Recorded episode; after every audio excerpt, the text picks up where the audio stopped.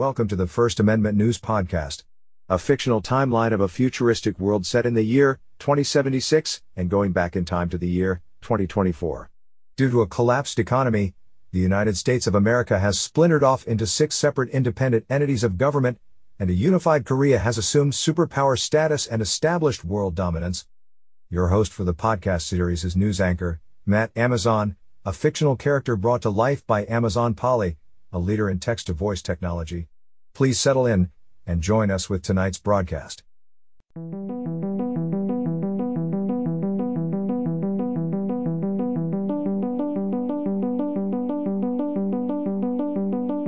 This is Matt Amazon, reporting for First Amendment News. Tonight, First Amendment News continues our multi part series with an in depth look back at the historic events which have spanned the previous 50 years. The series chronicles the significant milestones and circumstances which led to the collapse of the most powerful nation on earth, the subsequent formation of six splinter nations which formed the coalition of former American states, and the establishment of the Korean Haine Toju Province along the far northwest rim of North America. Tonight's segment Season 1, Episode 1 Unrest mounts at the District of Columbia Quarantine Zone Border Wall. Dateline July 4, 2076. This is First Amendment Broadcast News. Matt Amazon reporting.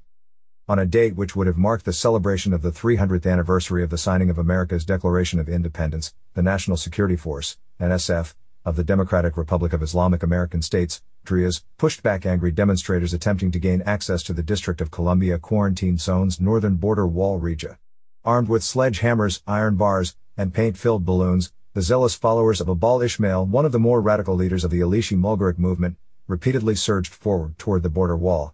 Their attempt to overpower the National Security Force defenders repeatedly failed, but their determination remained high.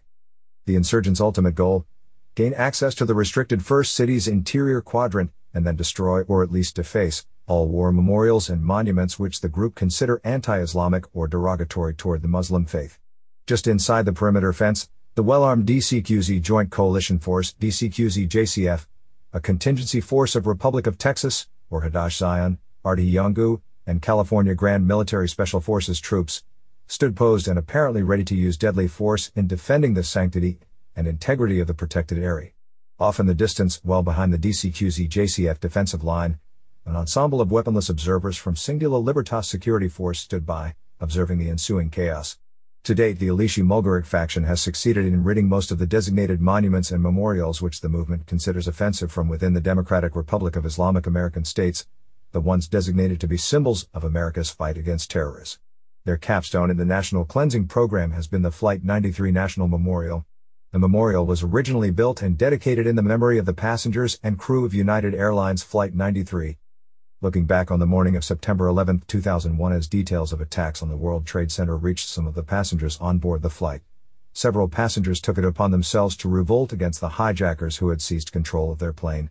Their action resulted in the plane crashing to the ground in a western rural region of New Isfahan, formerly the state of Pennsylvania, thus preventing the hijackers from reaching their suspected target, the United States Capitol building. However, on September 11, 2041, a militant group seized control of the memorial's administrative building, and with little resistance from local Drias Park Service officials, the organizers destroyed much of the memorial building and the adjacent structures, using prepositioned heavy earth moving equipment which was brought onto the memorial grounds several days prior to the destruction. Officials from the Park Service issued an apology regarding the destruction, however, they emphasized the destruction was unavoidable. In the spring of 2042, the Drias Park Service recanted the historical significance of the memorial and turned ownership of the Flight 93 memorial site over to local authority. In turn, the local officials ceded ownership of the property over to local clerics, and honored the cleric request for the construction of a new mosque on the site. On September 11, 2043, the mosque was completed and dedicated in remembrance of those Islamic passengers who died at the site. Then on September 11, 2044, the Jihad Jarrah Education Center was dedicated and opened on the memorial grounds. Jarrah was presumed to be the individual who gained control of the hijacked cockpit and would have flown the plane along with all surviving passengers head on into the U.S. Capitol. Following this afternoon's uprising along the DCQZ border wall, Abul Ishmael pledged to his supporters that he would continue the fight to seize control of the DCQZ and rid the region of all symbols of disrespect and oppression which the infidels left behind as they fled the land. With the exception of DCQZ monuments and the Drias government restricted 911 memorial located at Ground Zero, Manhattan, Ishmael and his followers have accomplished their objectives. Note, beginning next week, First Amendment Broadcast News will run a multi-part series taking an in-depth look back at the historical events which have taken place over the course of the previous 50 years. The series will chronicle the significant milestones and circumstances which led to the collapse of the most powerful nation on earth, the subsequent formation of six splinter nations which formed the coalition of former American states, and the establishment of the Korean Haine Toju Province along the far northwestern rim of North America.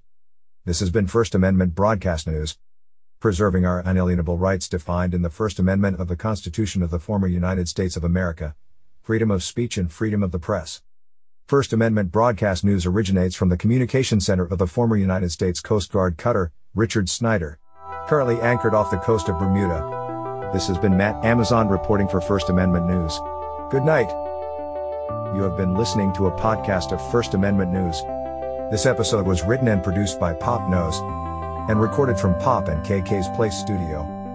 First Amendment News intro and closing music is the instrumental Algorithms from the album Arps by Chad Crouch. Visit Podington Bear's website at soundofpicture.com for a full listing of his music.